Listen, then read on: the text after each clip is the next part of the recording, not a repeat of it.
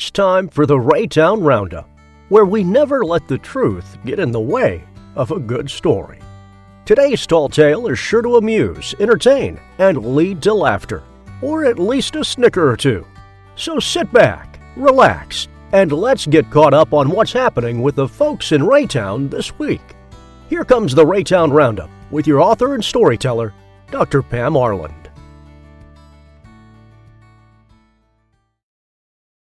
Spring's been struggling a bit to get off the ground here in Raytown. However, those men who love to wear shorts are back in them. It doesn't even seem to bother them that their legs are often well and truly white. Their philosophy is that if the temperature is above freezing for any part of the day, then shorts are in order. So, legs are being seen again. Although this might be shocking in some cultures in the world, this return of the shorts is another sign that the world is as it should be for us in Raytown.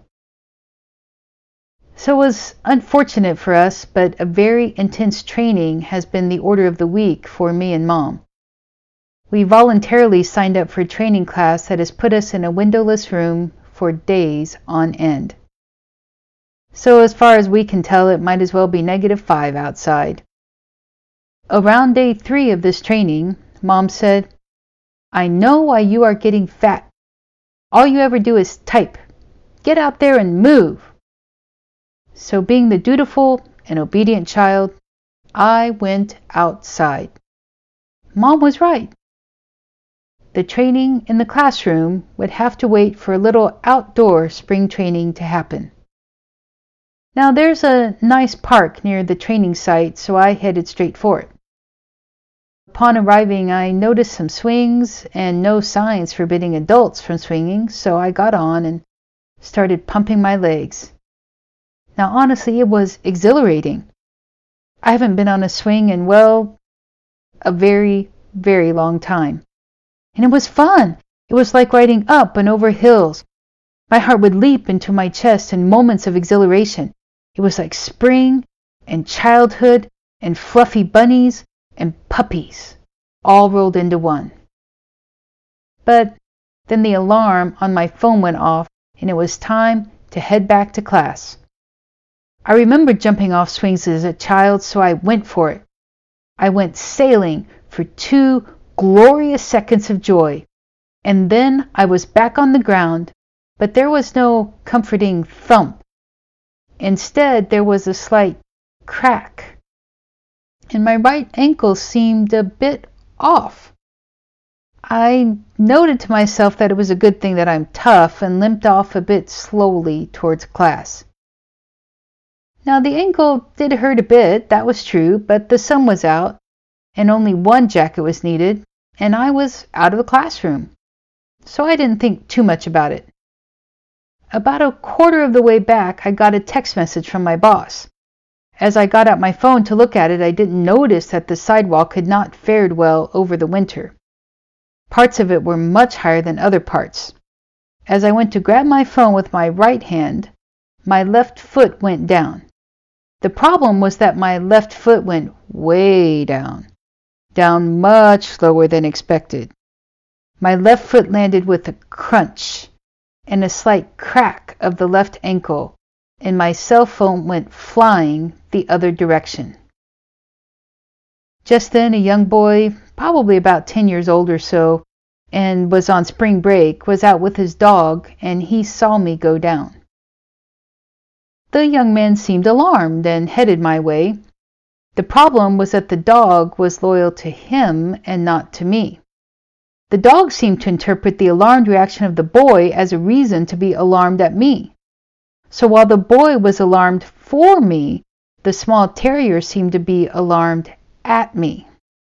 The boy offered a helping hand on my right, and the terrier took a bite out of my left hand at about the same time. The terrier sensed I was too meaty for its little teeth almost immediately, so it switched to grabbing and tearing at my jacket sleeve, creating a large hole in it. As the dog was doing this, my head moved in self defense, and the young man's hand perfectly intersected just below my right eye, creating the best shiner of my life so far. After several seconds of moaning on the ground, shaking off the terrier, and the boy being horrified, I managed to shake off the dog, shake the boy's hand, and get up off the ground. Now, the boy was worried about his dog, but I assured him that I was a dog lover and the dog's behavior was understandable. Anyway, there was only a little blood and only a little tooth hole, so all would be fine. After several more minutes of searching and literally beating a bush, who beat back with a few choice scratches to my face, I managed to retrieve my cell phone from under the bush. Thankfully, it had landed in a nice soft pile of rotten leaves left over from last winter. Well, that was fortunate. And the phone was dirty, but otherwise unharmed. So now, with my two hurting ankles, my bleeding hand, my scarred face, my black eye, and a torn jacket, I entered back into the training building. I immediately saw one of my fellow training inmates who had been locked up all week, and he said, Are you okay? What happened? I smiled and said, Oh, you know, fresh air, be healthy, spring has sprung. Get outside, breathe healthy air, smell the roses, you know. Oh dear, he said. Maybe you should go to the doctor or, or go lay down or, or something. No, let's just go back into the nice, safe, sunless, windowless classroom with its nice, even floors and get back to work, I said.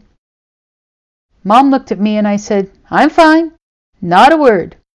And no more talk of exercise, okay? I'm pretty sure Mom laughed on the inside while trying to have a horrified expression on the outside. And, you know, truthfully, the training did somehow seem better after that. I mean, I wasn't jealous for the great outdoors or spring, and no one tried to convince me to take walks anymore after that. I was very content to sit and type and be in a darkened room for many more days after that. In fact, maybe the next time I go to a training like that, I'll just go for a walk right away and hope I fall twice, get a black eye, and get attacked by a small dog. Yes, it was a fairly dramatic and painful solution to my angst about being cooped up in a training, but it did solve the spring fever problem I was having. Maybe, just maybe, I'll recommend it to others. Well, then again, maybe not. So much for spring training.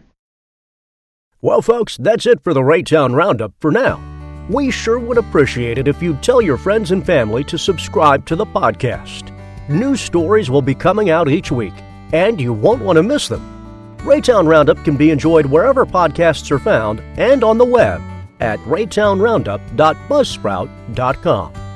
Until we meet again, may the Lord bless you with joy, much laughter, and friendship with Jesus.